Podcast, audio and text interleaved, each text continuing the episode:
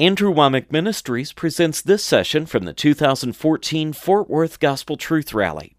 We pray that the Word of God will come alive in your heart as you listen. I tell you, God loves us more than any of us have ever recognized. And I want to share some really simple things with you tonight. I feel like God spoke this to me just for this group here tonight. And so I pray that you'll open up your heart and receive this. Let's turn over to the book of Revelation, chapter four. And of course, there's a lot of things in the book of Revelation. I don't preach out of this a lot because I don't understand it all. That shocks some people, but man, what I don't know would fill volumes. What I do know has changed my life and the lives of a lot of people, but man, I hadn't got it all figured out. But all of this wrath, all of the punishment, all of the plagues and everything you hear in the book of Revelations, first of all, in chapter four, John was caught up into heaven, and he got a, a, a taste of what heaven was like and what I believe is going on right now. This is just a glimpse into heaven. And before all of the things that the book of Revelation reveals, it just reveals that there is a culture of worship, that people are constantly praising God. This is the way that it is in heaven. And the Lord prayed that it would be done on earth as it is in heaven. This is the way that we should be living. So let's look at some of these things here. In Revelation chapter four, it says uh, in verse one, "After this I looked, and behold, a door was opened in heaven, and the first voice which I heard was, as it were, of a trumpet talking with me, which said, 'Come up hither, and I will show thee things which must be hereafter.' And immediately I was in the Spirit, and behold, a throne was set in heaven, and one sat on the throne. And he that sat was to look like a jasper and a sardine stone, and there was a, a rainbow round about the throne in sight, like unto an emerald." You know, if you compare this with Ezekiel chapter one and chapter ten, you'll find out that the rainbow is actually the glory of God that surrounds the throne in heaven.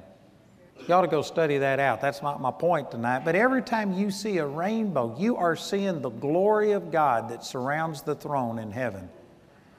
Man, you ought to be aware of that. Next time you see a rainbow, it's not just something that happens. It is the glory of God. And it didn't happen until the Lord set the rainbow as a sign that He would never again destroy the earth with a flood. Well, that's powerful. And in verse four it says, "And round about the throne were four and twenty seats, and upon the seats I saw four and twenty elders sitting, clothed in white raiment, and they had on their heads crowns of gold. And out of the throne proceeded lightnings and thunderings and voices.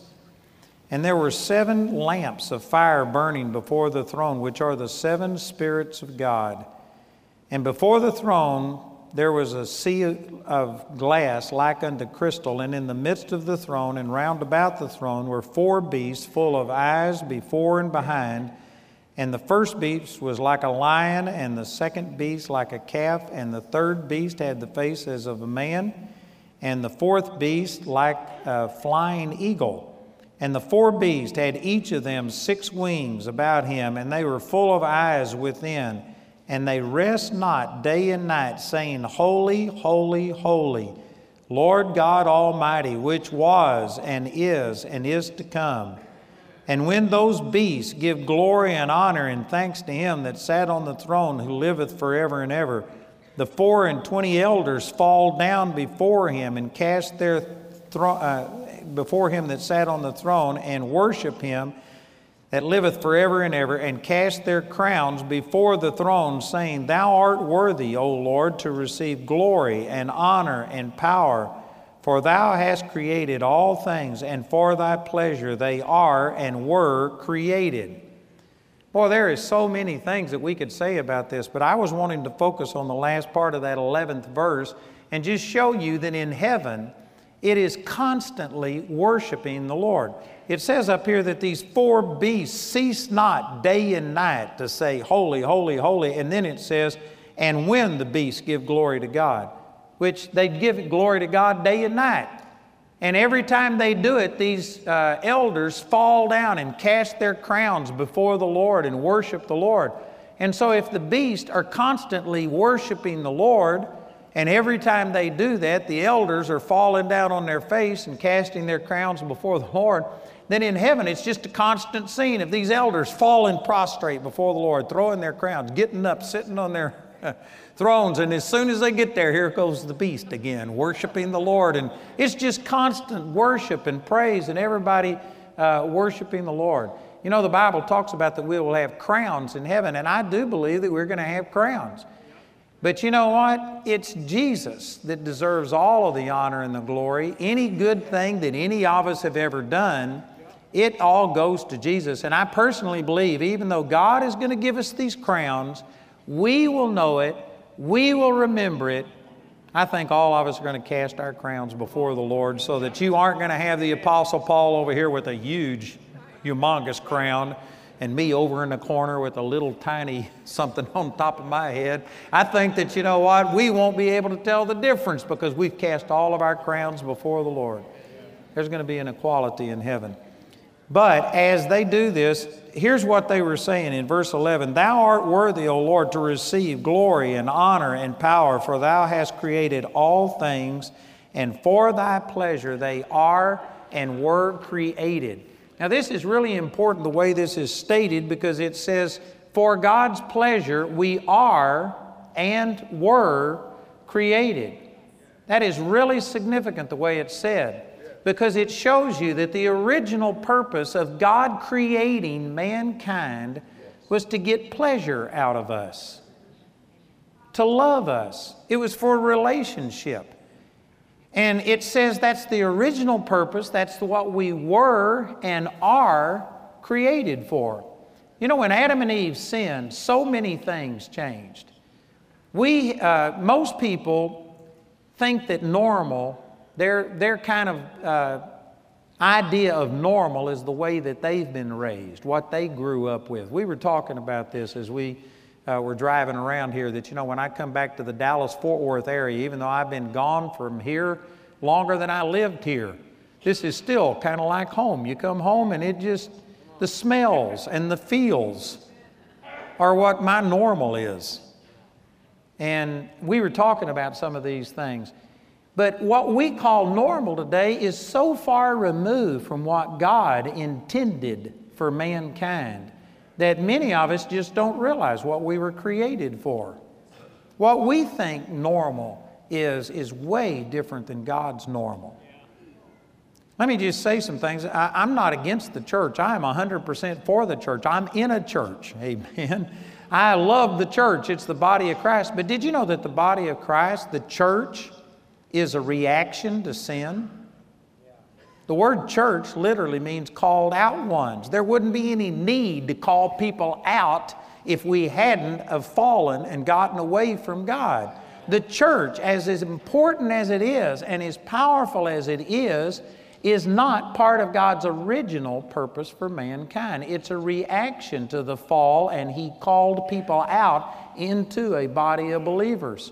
Government was never intended. If people were living holy and if we hadn't sinned, did you know you would not have to have governments and punishments and rejection and taxes, and there's just so much stuff that we deal with that we consider to be normal, and yet it never was part of God's plan. And we could just go on and we could talk about that all night long, but there is so much that is changed and that we grew up with, and we just think that this is normal. But did you know something that hasn't, hasn't changed? It, right here it says, God's purpose for creating us was and still is for His pleasure. God created you for His pleasure. He loves you. He enjoys you. God is passionate about you. And certainly people outside of the church don't really believe this. They kind of feel like they're on their own, and, you know, there's just a multitude of different things. But even in church, I was raised in a church over here in Arlington, Texas, that I remember we used to sing this song about, I was born to serve the Lord. My eyes were made to read His Word. My feet were made to walk in His ways. I was born to serve the Lord. And there's a truth about that, that we are to serve Him. But the way I took that, the way so many people take that, is that the only way I can ever do anything for the Lord, it's all about doing something. It's all about going out and serving Him. We had this little poem that we used to say jokingly. The, I don't think we ever said this from the pulpit, but the people in the pews used to say it. That Mary had a little lamb. It would have been a sheep, but it joined the Baptist church and died from lack of sleep. And I mean, it was all about working yourself to death. It was about doing something for God. I heard a man at a missions conference one time saying, the only reason, the sole purpose for your existence is to go out and do a work for God. To do something. You got to do something for God. And I understood the point that he's trying to make. He was trying to motivate people to get out of their pew and go out and share with other people. There was a point there, but that boy, when he said that, I got to praying about that, and the Lord told me, no, that's not right. That's not the sole purpose for your existence. This man went on to say, if God just wanted to bless you, God would kill you and take you home. That's when you're going to have everything perfect. The reason He's left you here is to do a work. You got to do a work for God. Do something for God. That is absolutely wrong. Although we are supposed to be serving the Lord and letting God flow through us, let me ask you, what was Adam and Eve's purpose? Adam and Eve didn't have any demons to cast out. They didn't have anybody to pray for. There's a lot of people that their whole life is intercession and pleading with God to move and have revival and send your spirit and get somebody saved and do this. And their whole life revolves around begging God to do something. What was Adam and Eve's purpose? What was there to beg God for?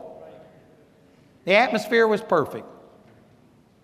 There wasn't any global warming. There wasn't any C O two emissions. They didn't have to pray about clothes. They didn't have to pray about gas. They didn't have to pray about recession. They didn't have to pray over their food. They didn't, everything was perfect. Adam and Eve had nothing to ask God for. There was no demons to cast out. There was nobody to lead to the Lord. There was nothing. What was the purpose for their existence? According to Rome, uh, Revelation chapter four, verse eleven, it was to please God. God met with them in the cool of the evening. God visited with them. And did you know what? That is justification for your existence right there. Whether you do anything for God. Let me, I'm going to go on and talk about this, but let me just jump ahead and tell you this, that if you do receive what I'm talking about and understand how much God wants to have a relationship with you and fellowship with you, and if you get to where that becomes the center of your universe is just knowing God, He will use you more. You will do more for God than you ever thought about doing before. You can't get in contact with God and really experience God in an intimate, personal way without telling somebody about it, amen. I guarantee you, you will catch on fire for God and you will wind up doing things, but it won't be the focus, it'll be the byproduct of relationship with God. God created Adam and Eve to love and to fellowship with. He wanted relationship with them. That was the original purpose. Before there was any sin, before there was any works to do, any prayers to pray, any church to go to, anything to work in, it was all about relationship with God. God created mankind because He wanted relationship. And this is a little bit of speculation on my part, but you know, we don't know for everything about the angels, but the angels, as far as we know, didn't have the free will and the things given to them that we did. I believe one of the reasons God gave us the free will and gave us the option of rejecting Him is because He didn't want it to be where He just pushed a button and made us love Him. He wanted it to be totally free will. He wanted somebody that would love Him of their own free will, not coerced, not begged into it, not forced into it, not demanded. And that's the reason He gave us this free will. And He longed for fellowship. You know, the Bible says, First John chapter four, verse eight, that God is love. Yes. And anybody who is love not only has a need to express that love, but they have a need to be loved back.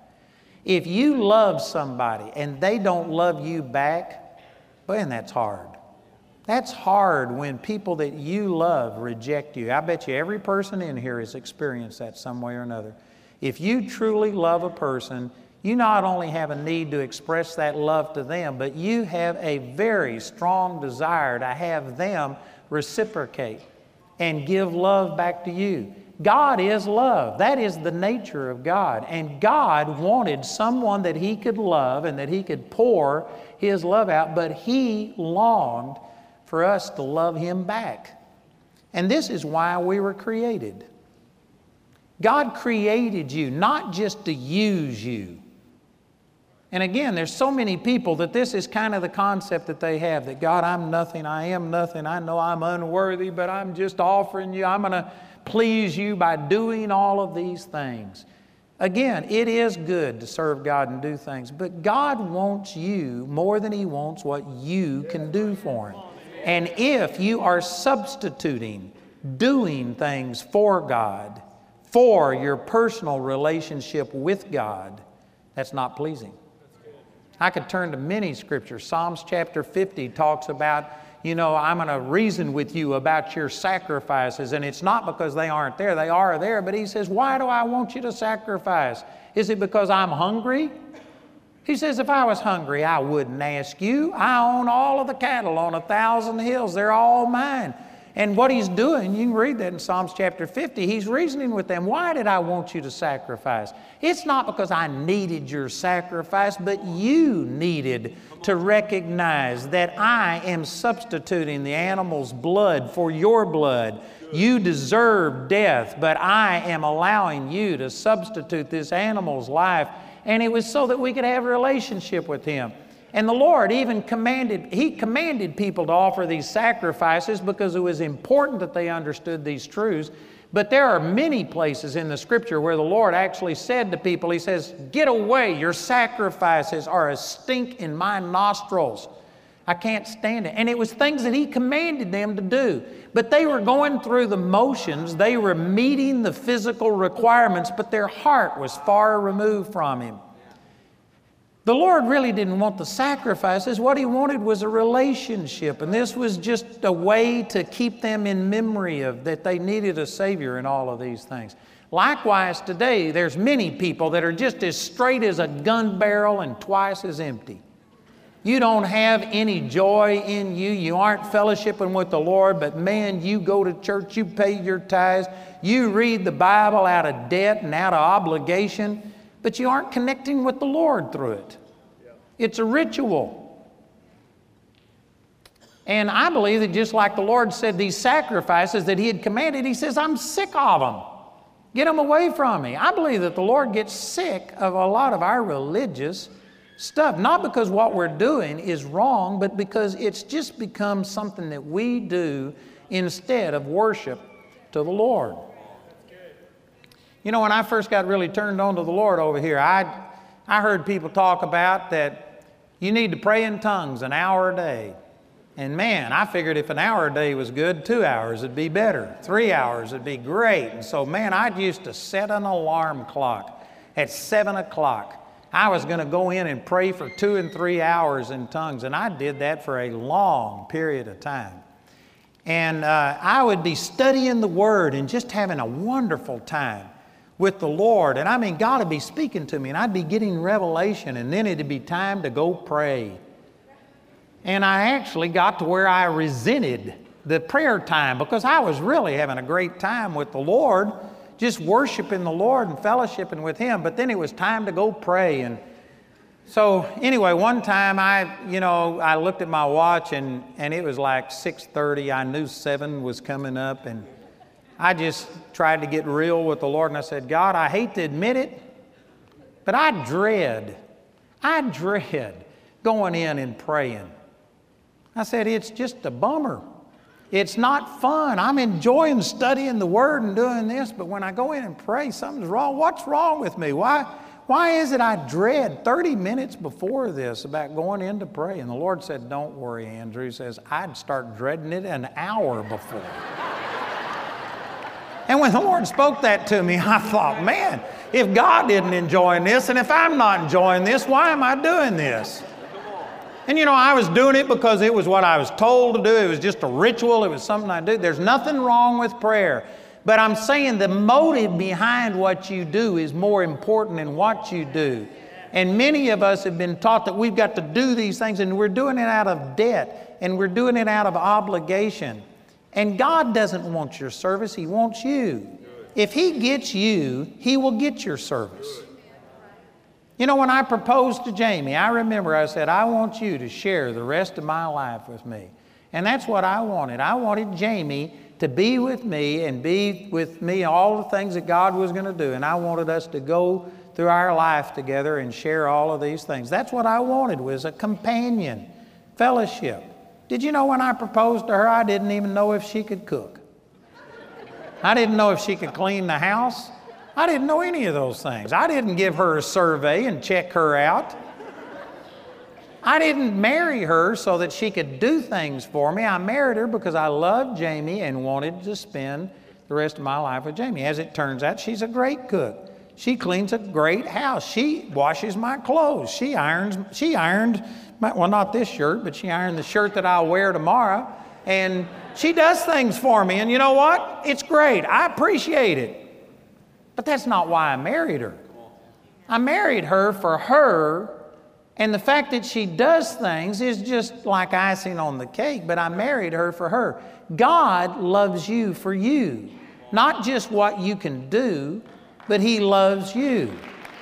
He wants you. He wants relationship with you. And I'm telling you, brothers and sisters, what I'm saying, some of you may think, well, how does this relate to me? If you could understand what I'm saying, the fact that God Almighty loves you places tremendous value on you. Did you know you determine the value of something by what people are willing to pay for it?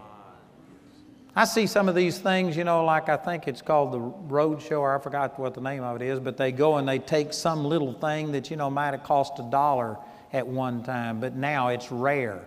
And people are willing to pay twenty and thirty and forty thousand dollars for something that the physical, you know, the elements in it, it's not worth that, but it's the value. You can take a little baseball card that you got in a, you know, we used to pay a, I think it was a penny, and get bubble gum with these baseball cards in it and stuff. And some of those things were less than a penny. Now they're worth tens of thousands of dollars because they're rare and people will pay for it. It's not the physical substance that's in that. It's, it's what establishes the value of something is what people are willing to pay for it. And you know what? You and I may look at ourselves and think we aren't worth very much, but just think that God Almighty was willing to send His Son to die for you, to bring you back into relationship with Him. And what that does, that establishes a value on us that most of us don't value ourselves at. Matter of fact, the world, Satan, and everything is trying to devalue you and to show you that you aren't worth anything. But man, God places huge value on you. This is why He created man. And it was the original purpose, and it's still God's purpose. God wants relationship with you. He wants you more than He wants what you can do for Him. The Lord enjoys you. He enjoys fellowship with you. Man, look at a passage of Scripture over here in Zephaniah chapter three. This is right in the midst of talking about all kinds of judgment and punishment and everything. And yet in the midst of it, here is a positive statement in Zephaniah three seventeen. The Lord thy God in the midst of thee is mighty. He will save. He will rejoice over thee with joy. He will rest in His love. He will joy over thee with singing. You know, that's not just poetical. That is actual. If you look these words up in the Hebrew, it's awesome, talking about that He will twirl and dance and do all of these things. God loves us so much that He is rejoicing over you. He's dancing over you. He's resting in His love, not in your goodness, not in your performance. God loves you because He is love, not because you are lovely. You don't ever need to get that confused. God is love. It's not your loveliness. God just loves you. Ezekiel chapter sixteen talks about how the Lord found us, and He puts it into a picture form, and he says, we weren't the most beautiful. We, it wasn't because we were all of these awesome things. He says we were like a baby born in the day, and we were just still polluted in our blood. We still had all of the fluids over us. Our umbilical cord wasn't uh, cut, and we were thrown out into the dirt and wallowing in the dirt, caked with dirt. And at that time, God loved us, and God took us, and God did these things. Man, God loves you because He is love. And He is rejoicing over you. He's joying over you. God loves you more than you could ever understand. You know, on March the twenty-third, nineteen sixty-eight, University Baptist Church, Arlington, Texas, God showed up, and God poured His love out in me, and for four and a half months I was caught up in the presence of God. I didn't eat or sleep consciously for four and a half months. And after four and a half months, it wore off because of a lot of things. Part of it was because everybody was telling me I was of the devil. And uh, anyway, it finally got to me. And I spent a couple of years struggling before I began to get into the Word and understand some things. But the Lord finally showed me that what I experienced of God's love wasn't even close to understanding how much He loved me. It was just a little glimpse into it. And even when I don't feel it, God still loves me that way. God loves me, and He never changes. He's the same yesterday, today, and forever. His love for me does not fluctuate based on my performance. He loves me. God loves me, period, and there's nothing I can do about it. I can't make God love me more, and I can't make God love me less. There's things I can do to make me love God more. There's things I can do that will make me love God less. So I do need to do things, and I do need to study the Word and live a holy life. But God loves me, and His love for me is not proportional to my performance. He loved me before I loved Him.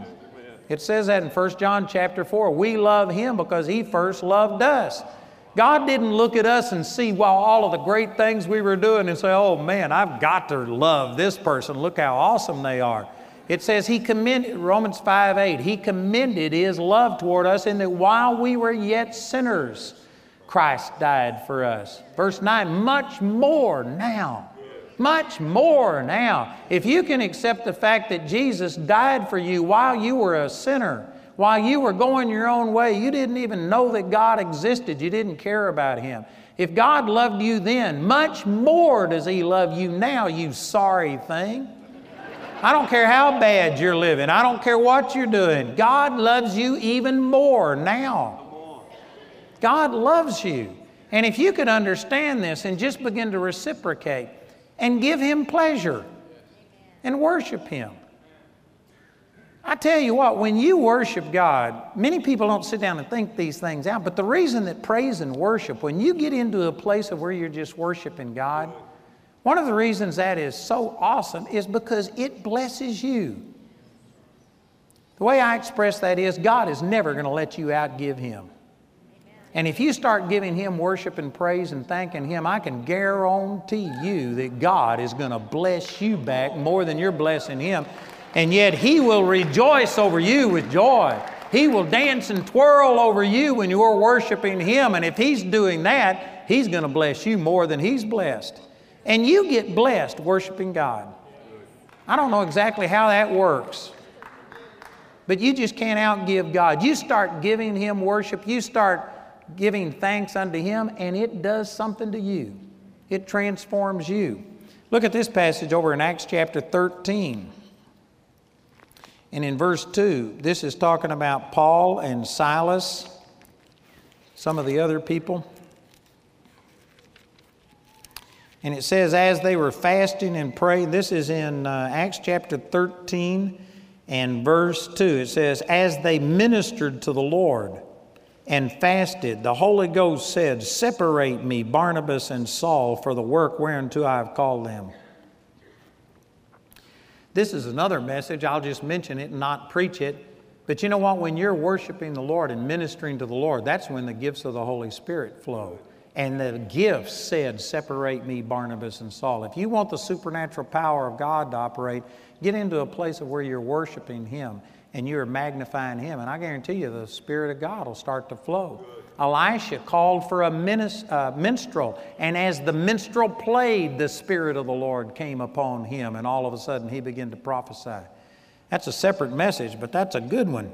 The point I was wanting to make is, it says, as they ministered to the Lord. What does this mean, that they ministered to the Lord? Most of us think ministry is you got to do something, you got to be doing something. Sometimes ministry is preaching and rebuking people or telling people something. Were they rebuking the Lord? Were they telling the Lord what to do? How do you minister to the Lord? The same thing is said over in uh, Matthew chapter eight, that Jesus healed Peter's mother-in-law. For those of you that, don't, that believe Peter was the first pope, you might have trouble with that. But Jesus healed Peter's mother-in-law of a fever, and she arose and ministered unto him. What did that mean? Did she sit him down in a chair and go to preaching to him and telling him what he should do?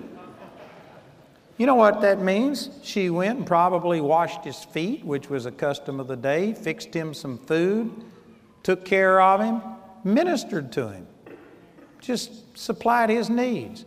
In Acts chapter thirteen, verse two, they ministered to the Lord. What were they doing? Well, they were praying. They were waiting on the Lord. They were worshiping the Lord. Did you know that that ministers to God? Man, this became a great revelation to me. I don't know how many of you will track with me and understand this. But God is love, and any person who loves has a need, and that is to be loved back. God longs for you to love Him. Now, I believe God is God, and He's not going to fall off His throne or get depressed if you don't love Him back. He's able to handle His emotions. But God loves you, and God longs for you to love Him back and to fellowship with Him. And in that sense, God has a need. And that need is that He needs people to love Him. He created us for His pleasure. He created us for a relationship. And God needs, I guess it might be better to say, desires you to love Him back and to be in relationship with Him. And brothers and sisters, there's just a lot of people today that they do things for God. They serve God, they try and live holy, and they do all of these things. But how much time do you just spend with the Lord saying thank you and just praising Him and acknowledging the goodness of God? Adam and Eve, when they were created, again, they didn't have anything to pray for. They didn't have anything to repent of. They didn't have anything to rebuke. What was their relationship with God like? You know, I don't know, but I imagine that they just said, God, that was an awesome sunrise. Man, the world is so beautiful. I found this fruit today that I had never had before, and it was awesome. You did a great job. I can imagine them finding a duck-billed platypus and saying, man, that is something else. It's like you had all of these leftover parts and you just put them all into one animal. This is awesome. And they, they see things flying through the air, and God, you just are so awesome. You created a great world. It was a perfect day today. Thank you for everything. Thank you for anticipating my needs. You know what? That's, that's bound to be what their relationship was about. They didn't have anything to repent of. They didn't have anything to pray for. They didn't have anything to rebuke. They didn't have any needs. It was just thanking God for the awesome things that He had done. And I believe that that ministered unto God. I believe that God inhabited the praises of His people. Psalms chapter twenty-two, verse three, that's what it says. He inhabits the praises of His people, Israel. God dwells in our praises. In heaven, that verse we started with, God, it is constant praise. It is constant worship. Heaven isn't wringing its hands, looking at ISIS and wondering what they're going to do, how they're going to overcome the Great Recession. Man, in heaven, it's all taken care of. They are just rejoicing and praising God. And I believe that this ought to be the majority of our relationship with God. If we would spend more time just worshiping God and ministering unto Him instead of asking Him to minister unto us, you wouldn't need as much ministry. I could give you many, many scriptures on this, but Jesus quoted from Psalms chapter eight, verse two, where it says, out of the mouth of babes and sucklings, thou hast perfected or ordained strength because of the enemy and the avenger. He quoted that in Matthew chapter twenty-one, and he said, out of the mouth of babes and sucklings, thou hast uh, perfected praise. He changed the phrase to say ordained strength to perfected praise. And so put those two together, and you can find out that when you are praising God, this is strength coming out of your mouth to still the enemy and the avenger. If we would worship God and just praise Him and glorify God, you would find out that Satan can't stand in the presence of praise and worship. It drives demonic things out. The medical profession has even found that, you know, uh, uh, that your immune system is suppressed when you are stressed out, when you are worried, when you are fearful, when you're under pressure and stuff. It affects you physically. And the other side of this, Proverbs seventeen twenty-two, I think it is, says a merry heart does good like a medicine. If we would be rejoicing and praising God, a lot of the physical problems that we have wouldn't even exist. So much of our physical problem, some people are thinking, well, I would praise God if I didn't have this. Well, you wouldn't have this if you would praise God. Well, when God sets me free of everything, then I'm going to praise Him. Man, it's a good thing I'm not God. I just drop kick you off into space, amen. I mean, the spirit of slap wants to come all over me when people get to talking about, you don't understand how bad it is. Man, you should have been with me over in Uganda with these people that, you know, their whole day's meal is a couple of rats that they found and they roasted. And these people are just dying like flies. The mortality rate among kids is over fifty percent. Many of them don't wear clothes, and they're just struggling. They're just barely alive. They have no purpose in life except to live one more day. They don't have any goals. And, and there's people here griping and complaining about things. You could take a person living on the street here, and they are better off than the many, many people in this earth. I've heard that if you've got ten dollars in your pocket, you're richer than ninety percent of the present world population. And yet there's people complaining and griping because you don't have your fifth flat screen T V, because you weren't able to get the iPhone six plus. Man, we are just so far out of whack. Our focus is on all of the wrong things. I'm telling you that there is a God-shaped vacuum on the inside of every one of us, and we were created for His pleasure. We were created to have a relationship with Him, and it's only when you are in relationship with Him and loving Him that you are going to be satisfied. A bigger house isn't going to satisfy you. A bigger car is not going to satisfy you. More prestige, more Uh, trophies on your mantle. None of those things are going to satisfy you. What satisfies you is when you start just giving Him pleasure and loving Him. Amen? The Bible says, bless the Lord, O my soul, and all that is within me. Bless His holy name. Bless the Lord, O my soul, and forget not all of His benefits.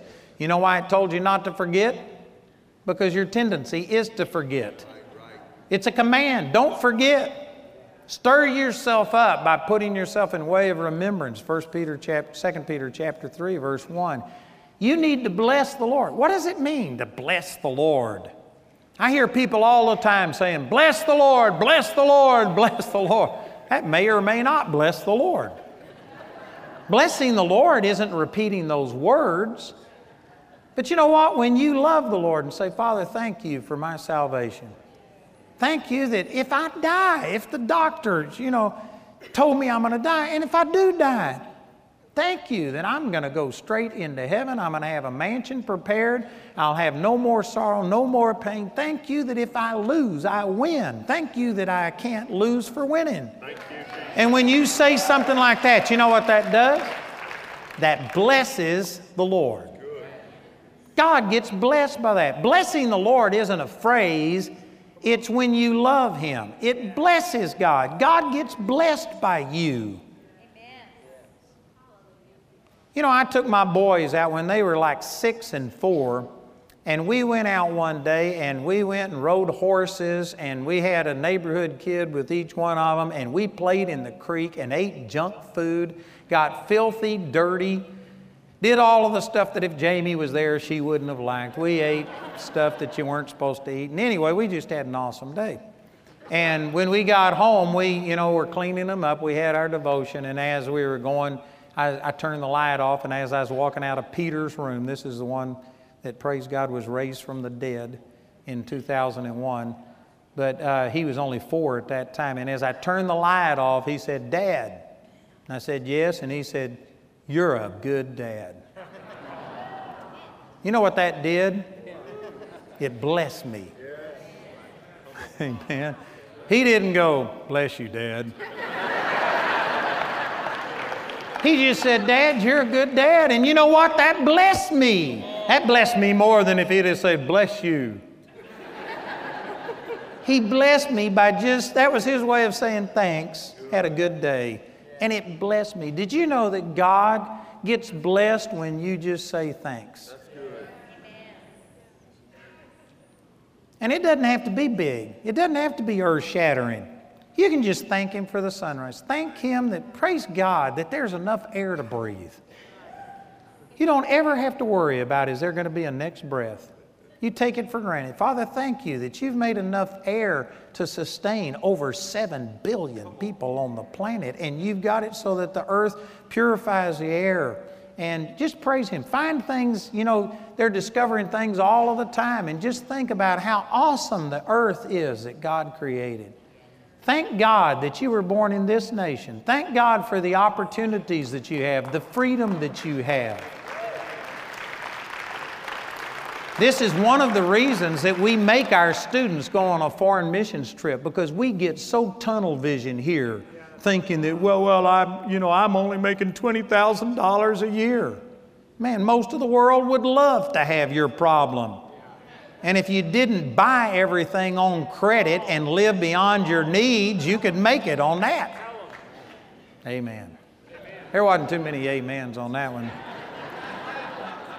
But anyway, there, if we would just thank Him and be thankful, it blesses the Lord. Yes. God loves you.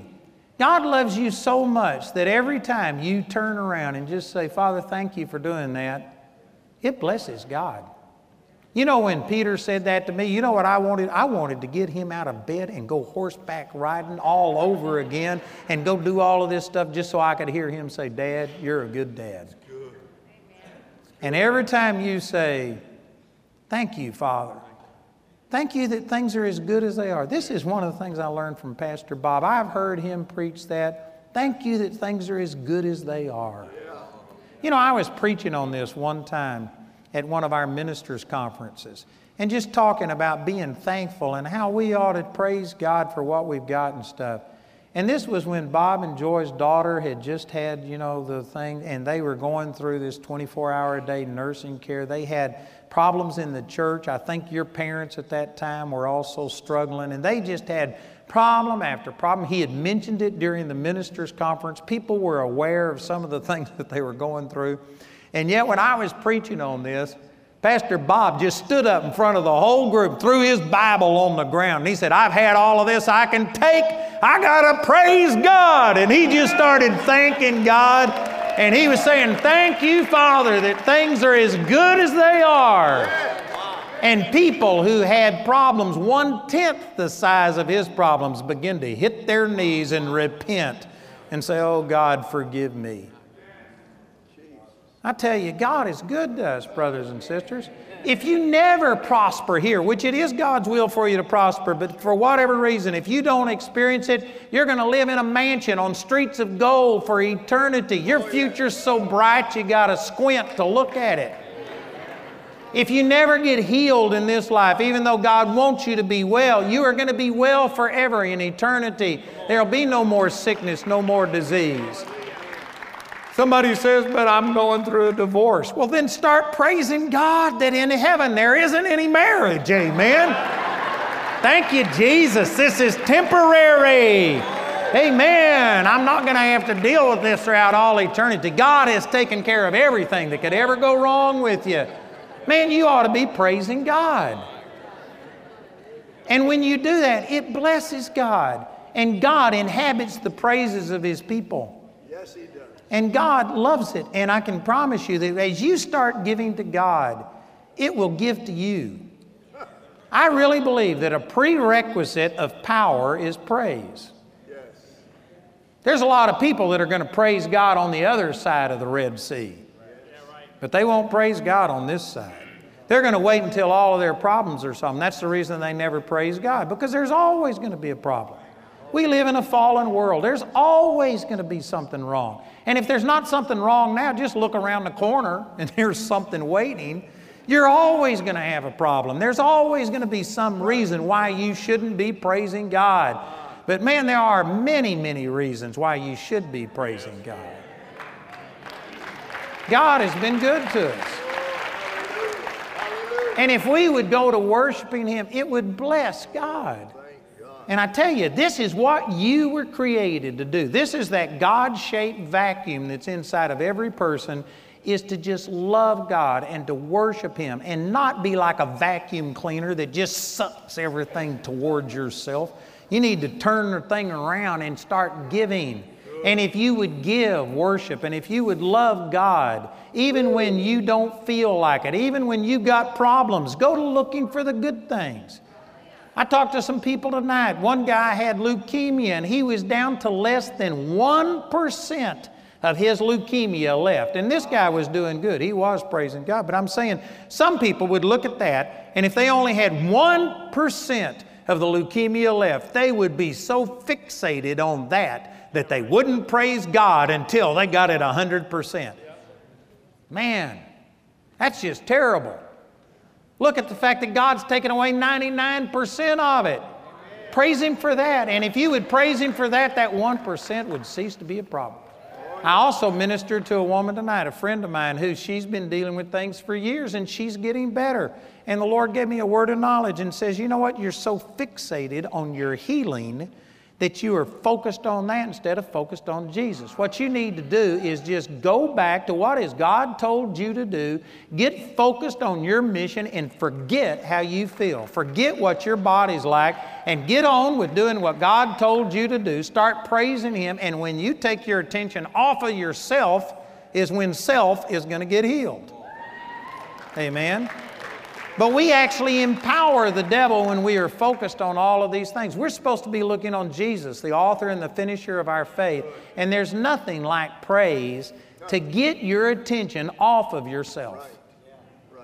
If you're one of those that say, well, I just can't praise God, my burden is too heavy. Well, right there you've shown the problem, that you're looking at all of your problems instead of at the good things that God has done for you. Again, I believe that if worse came to worse and you died, you're going to go be with Jesus. If you would start thinking about that and praising God for it, man, it could be much worse than it is. You need to go to praising God and, and recognize, I don't care what's going on with you, every one of us has a lot to be praising God for. You know, we're in a church tonight. We've got the freedom to build this building. God has done miracles with Pastor Bob, to bring them through the tornado and through all of the things, and to be in a facility that's two or three times better than what they had. God brought them through.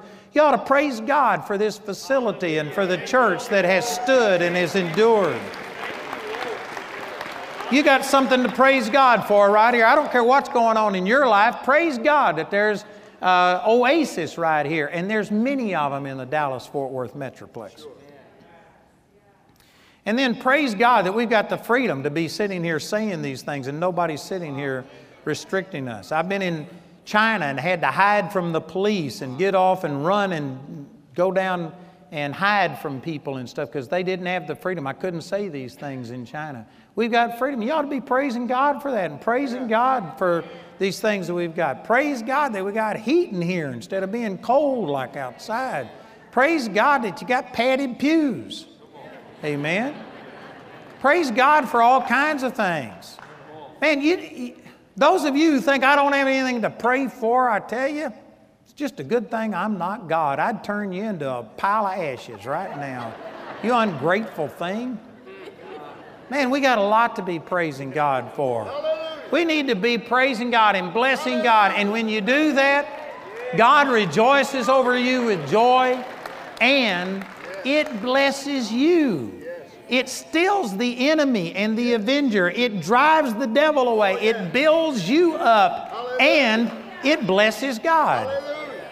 You, you affect three areas. You affect the devil, you affect you, and you affect God when you praise. And God inhabits the praises of His people. You know, I ministered on this, I forgot how many years, but it's been over twenty, thirty years ago or something like this, when I was only on radio, and a woman in Huntsville prison wrote me a letter, and this is back before we had computer stuff and all of that. It was a, it was a written letter, and she wrote in there that she had murdered somebody. I forget all of the details, but this woman had committed murder and had been convicted and sentenced to die. And she was in uh, solitary confinement in Huntsville prison, destined to die, and she got born again when she was in prison. And even though God had forgiven her and she knew that she was forgiven, she was miserable because she was just confronted every single day with her sin, what she had done. It, she had not only ruined her family, her husband had divorced her, her children would have nothing to do with her. She had affected another person and had ruined their family, and these people hated her. And then she was now a drain on society. She was just living off society, costing people money. She was in solitary confinement, so she couldn't witness to any other inmates. They slipped her food to her under the door. And this woman was just totally miserable, and she was listening to me on the radio, and I was teaching about ministering unto God and how God created us for His pleasure, and that when we just thank Him, that it blesses God. He rejoices over us. He, he inhabits our praises. And this woman, God spoke to her in her jail cell, and she wrote me this letter, and it had tears on it. You could see where the tears had hidden it and the ink had run. And she was telling me about how bad her situation was, and she says, I was just praying every day, God, kill me. God, get me out of here. Let them go ahead and execute me. Get it over with. And then she says, now I know that I, it doesn't matter if they put me in here or not, I can minister unto God. Whether I can minister unto anybody else, I can minister unto God. She says, I got a purpose for living. She says, I, and she started praising God. There were tear stains on her letter. And she says, I'm freer than I've ever been in my life. Wow. She says, I am having the time of my life. This is the greatest thing that has ever happened to me, ever. And this woman in solitary confinement, facing death, was freer and more full of joy than most of the people sitting right here in this room, because she had found the heart of God and just loving and worshiping God and just saying thank you to God. Man, that's awesome. And I'm telling you, there are many of us that have all of our freedom and we have all of these advantages and we got all of these things, and yet we get caught up with so much else. This is what it's all about. John three sixteen, God so loved the world that He gave His only begotten Son, that whosoever believes on Him would not perish but have everlasting life. The purpose of Jesus' coming was to give you everlasting life, which is not talking about living forever, because it says in that same chapter that we now have eternal life. John seventeen three defines eternal life. This is life eternal, that they might know you, the only true God, and Jesus Christ, whom He has sent. Eternal life isn't living forever. It's not living forever in heaven. That's one of the benefits of eternal life. But eternal life is knowing God. Yes, it is. Some people think that's it. It's not talking about mental assent. It's talking about an intimate, personal relationship with God. That is why Jesus died, was to bring you into eternal life, into intimate relationship with Him, so that you could feel His pleasure and that He could feel your pleasure. And let me just say that if all you did was get your sins forgiven, and yet you don't have an intimate relationship with God, if you don't feel God's pleasure, you're missing the whole purpose of salvation. It isn't to get your sins forgiven so that you won't go to hell. That's a great benefit. Praise God for that. But eternal life is so that you can know Him right here in this life. And if you aren't experiencing that joy of knowing God, if you don't feel His pleasure, you're missing eternal life. You're missing the purpose of salvation. And I'm telling you, God loves you. And many of us are looking for all these things to do for God. Don't do anything for God until you've first of all given Him yourself. And just surrender yourself and love God and fellowship with God. And when you do that, man, I could minister on this forever. I'm going to have to quit. But another benefit of this is that when your focus is knowing God, then if your whole world falls around you, you can still know God. And you can still have joy, and you can still have peace. If it's all about relationship with God, and if you don't count success as being numbers and finances and all of these other things, but it's about just pleasing God, then you can be a success when the whole world is falling apart round about you. Jesus had five thousand people that wanted to make Him king come, but He knew their heart wasn't right. They weren't worshiping Him because of what he, who He was. They did it because they got their bellies filled. And so He began to tell them, I'm the bread that came down from heaven. You've got to eat me. And they said, eat you? They thought it was cannibalism. Did you know today people are so fearful about offending somebody? I got a deal from my Canadian office today that I, a person quit being a partner with me in our Canadian office because I said something, and they, the Canadians are more sensitive than the Americans, and I need to tone stuff down and do this. And I tell you, I just, I wrote them back and said, look, I am who I am, and I'm not going to try and change to accommodate other people. I said, they can, they can take it or leave it, but I'm not going to sit here and be politically correct and make sure I don't do this. But see, today we got people that are so politically correct that if somebody would have thought that you were speaking of cannibalism, most ministers would have fallen all over themselves, apologized. No, please don't misunderstand. And we would have tried to make it clear. Jesus just said, hey, unless you eat my flesh and drink my blood, you don't have any life in you. He made it worse. And all five thousand of the people left Him. And Jesus was left with nobody but His own twelve staff members. Most of us would have been saying, oh, I failed. Oh, God. And we would have been talking about it. Did you know I believe that Jesus at that moment, that was one of His greatest successes that He ever had in ministry. Because He didn't compromise. He was in fellowship with His Father. He was saying what His Father did. He wasn't pandering to the crowd. He wasn't doing what it took to be accepted. That was one of His finest moments when He saw five thousand people leave. And instead of falling apart, no, God, what happened? He turned around to His twelve disciples and said, will you leave also? There's the door.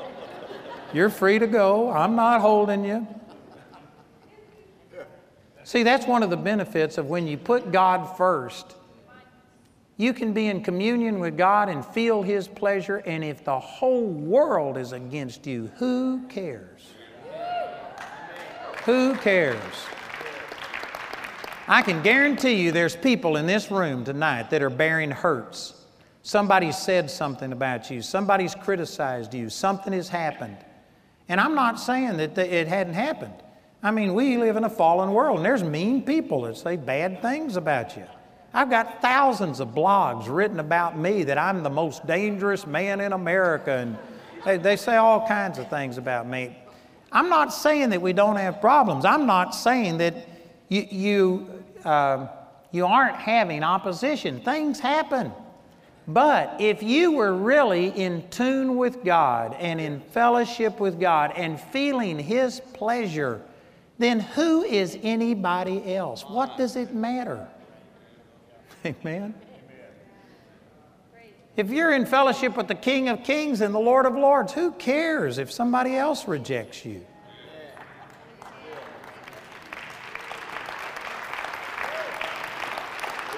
I was at a church in uh, Johnson City, Tennessee, just about a month ago, and there was, I forgot all the details, but somebody was just falling all over themselves to say, I've never been around you before. I've seen you on T V, but I've never talked to you. And they were just shaking, and, I'm, and they were just so overwhelmed. And, uh, and they waited for a response from me, and I said, you know what? If you spent more time with the Lord, you wouldn't be near as impressed being around me. And it's kind of jerked the slack out of them. But when people just get overwhelmed with, oh, I've, I've never been around somebody like you before, I think immediately, boy, you don't spend a lot of time with the Lord. If you put people into celebrity categories and stuff and you just worship them, it really shows the vacuum that you live in. Don't shout me down because I'm preaching good. But when, you get, when, when you're in fellowship with God, it just doesn't really matter what you think about me. I don't like to offend people. I'm sure that I've offended somebody tonight. You know, if you came looking for something wrong, I had something for you. Amen. I know I'm, I'm not perfect in the way I say things, and so I probably have offended somebody tonight, and I don't want to do it. I don't mean to do it. I'm trying to do the best I can. But you know what? If you come up here, I've had people spit in my face. I've been kidnapped. I've been threatened to be killed. I've had all kinds of things happen to me, and I don't care what you do to me. I'm not going to like it. But you know what? I'll go to sleep tonight and sleep really good because I just don't really care.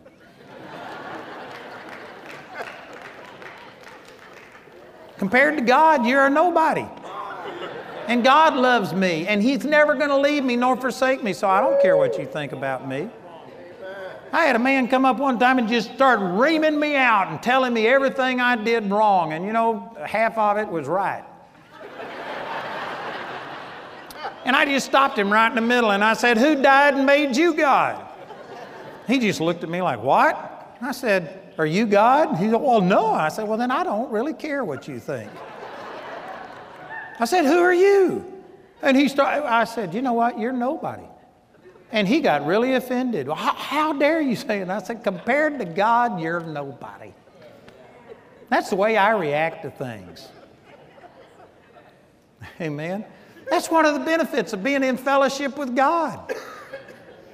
I was climbing a mountain with a friend of mine, and there's this pastor who is a friend to both of us, and He, he likes us, but he hates us at the same time. And he's always criticizing us, and he, he says really, really bad things about us.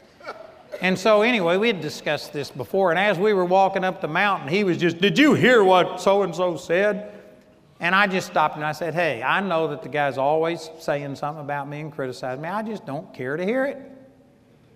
So he got quiet for a few minutes, and he says, but he said, and he started telling me again, and I said, I don't want to hear it. So he got quiet for about ten minutes, and finally he says, why doesn't it bother you what he says? He says the same things about you that he says about me. And I said, it's because I don't value his opinion the way you do. The only people that will ever let you down are the ones that you lean on. And if the only one you lean on is Jesus, if He's the only one that you are passionate about and love, then you know what? You can take the criticism of other people. But there are people that are so shallow. I'm saying this in love. I'm not trying to criticize, but I'm saying it's so shallow. We have to have the acceptance of everybody around us. Everybody has to constantly be reaffirming us and patting us on the back, and it's because you don't have a good relationship with God. It's because you don't spend time in the presence of God. You spend time worshiping the Lord, and you feel His pleasure. It's addictive. And it'll get you to a place that you just don't have to have the acceptance of anybody else. It doesn't really matter. And if things are going great, great. But if they're going bad, it's still great because you're with God and you know that you're going to come through. And I'm telling you, brothers and sisters, we are not accessing this relationship with God the way that we should. God wants it. This is what God created you for. And even, you know, I'm on television. We reach over three billion people a day and do all of these things. But if I was doing all of this stuff, and if I didn't have time to fellowship with the Lord and to love God, I'm a failure. That's what life is all about. And because I try and keep that as my priority and focus on this, there's things in the ministry that fluctuate. There are sometimes that are better than others, and sometimes it looks like disasters around the corner. But you know what? My relationship with God is always good, and God just reaffirms me. And if I lost everything, man, I could still worship and praise God because I'd still have the Lord. My blessing isn't in the things that I've got and all of these other things. It's in personal relationship with God. And I know based on Scripture that this isn't just for me. This is for every one of us. You were made to have fellowship with the Lord. You were made for His pleasure. That's not only God's will for you, but that's the way He made you. What makes you tick, what gives you joy and peace and satisfaction is when you feel the Lord's love and acceptance. I ministered in Omaha, Nebraska one time. I, Jamie and I used to go to Catherine Kuhlman's meetings here in the Dallas-Fort Worth area. And I remember being over here at, uh, I think it was in Will Rogers Auditorium or one of these places in Fort Worth, and we saw so many miracles. I was an usher. I picked people out of stretchers and put them in seats for fire codes and saw those same people healed.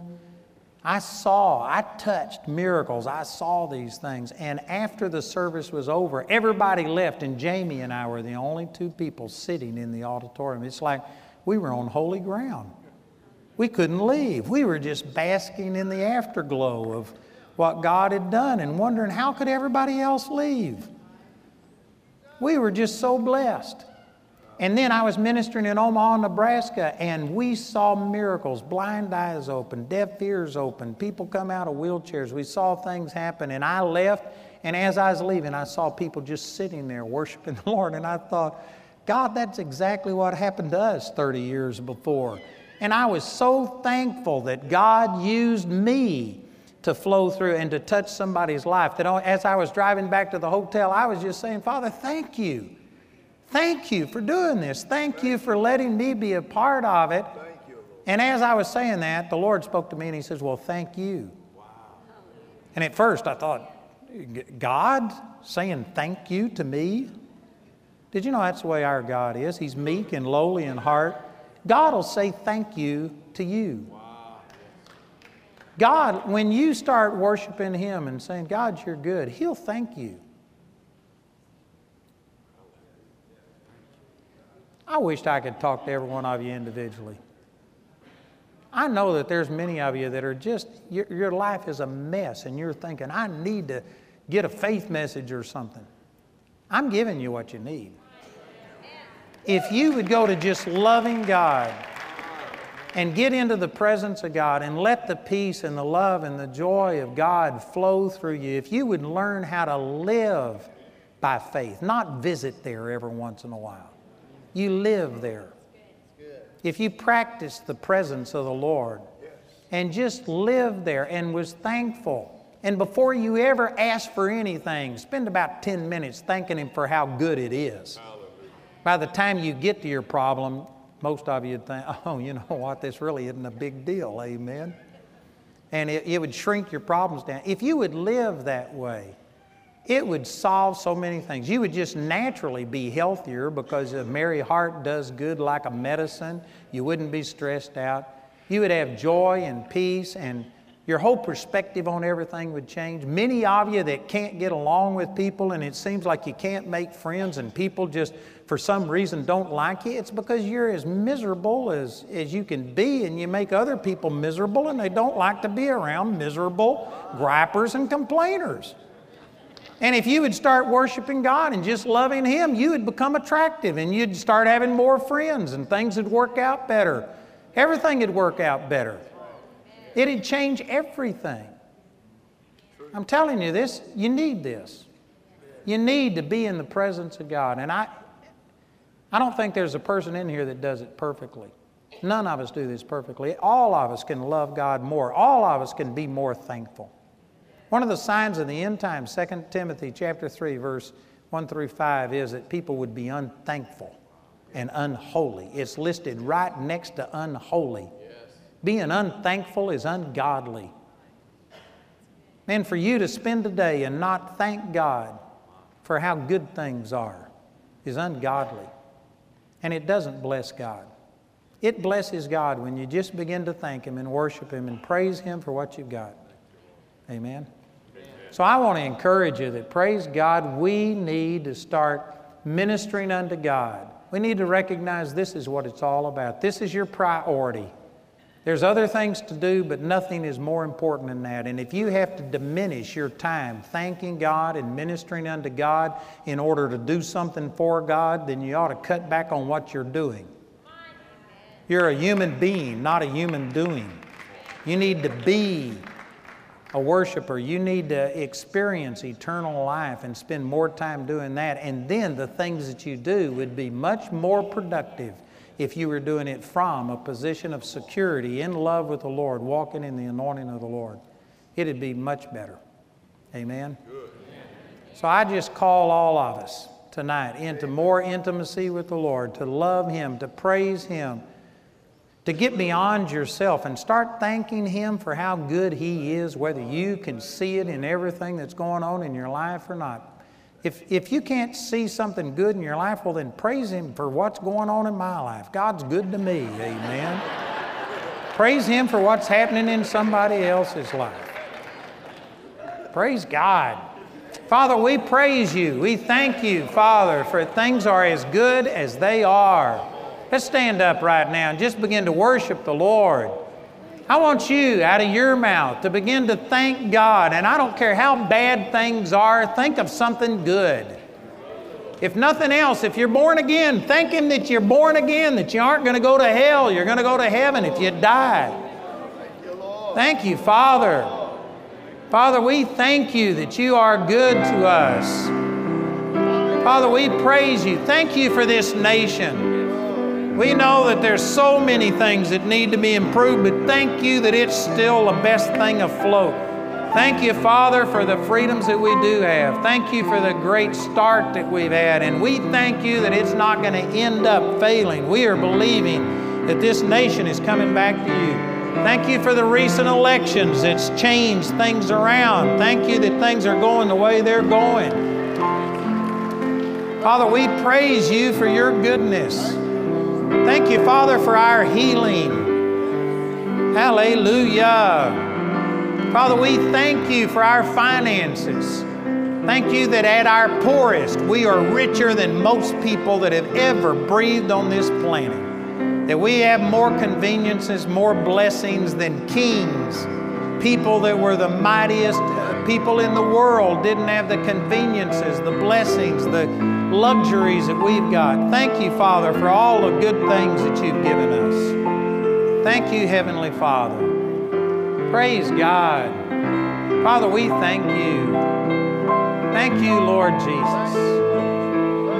Hallelujah.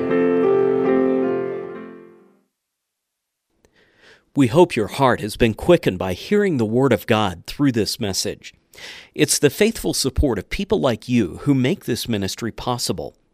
We invite you to prayerfully consider becoming a partner with Andrew Womack Ministries. We maintain a website at a w m i dot net. Our helpline number is seven one nine, six three five, one one one one, or you can write us at P O Box thirty-three thirty-three, Colorado Springs, Colorado eight zero nine three four. Until next time, we pray that you'll reach out by faith and receive everything that's yours through God's grace.